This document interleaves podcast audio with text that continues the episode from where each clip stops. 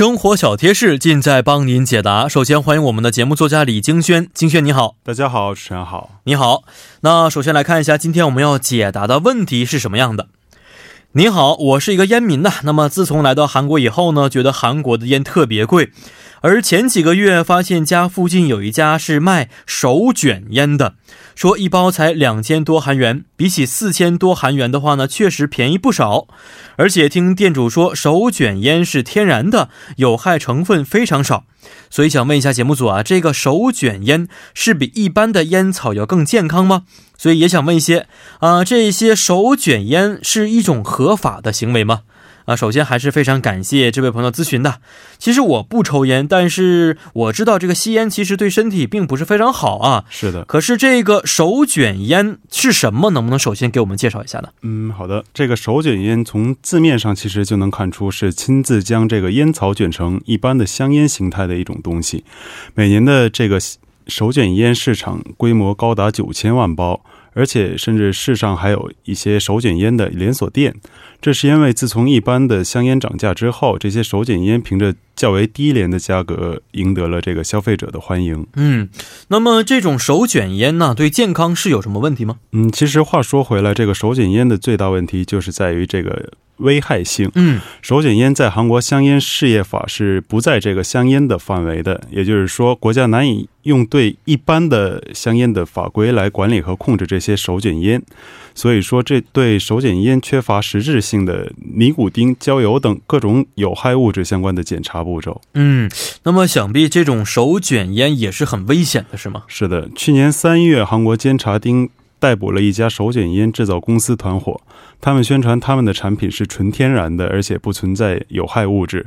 但是经调查发现，焦油等各种成分比一般的香烟要高出最高是一百倍。哦，而且问题不仅如此，对于销售这个手卷烟，如果商家对顾客卷的话是非法的，只可以是这个消费者购买后回家亲自卷。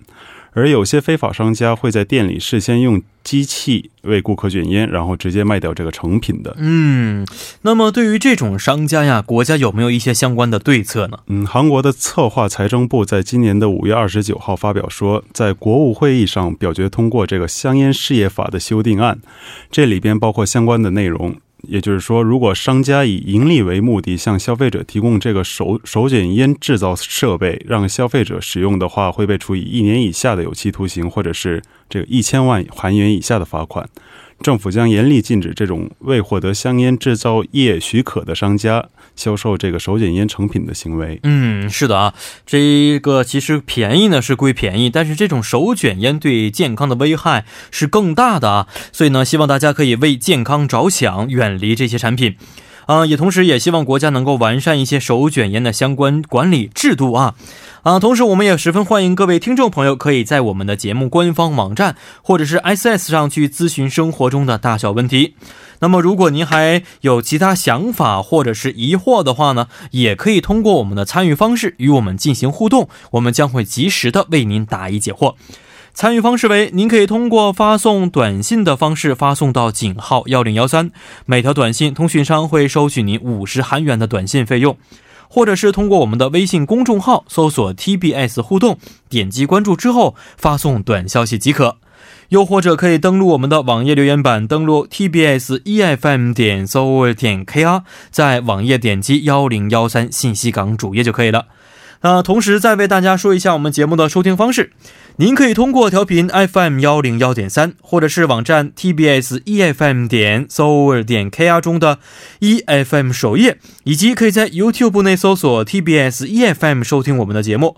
那么错过直播的朋友们，也可以通过网站收听我们的节目回放，还可以通过三 W 点 popbang 点 com。或者是 Pop 棒的应用程序搜索幺零幺三信息港，或者是幺零幺三新星行来收听也是可以的。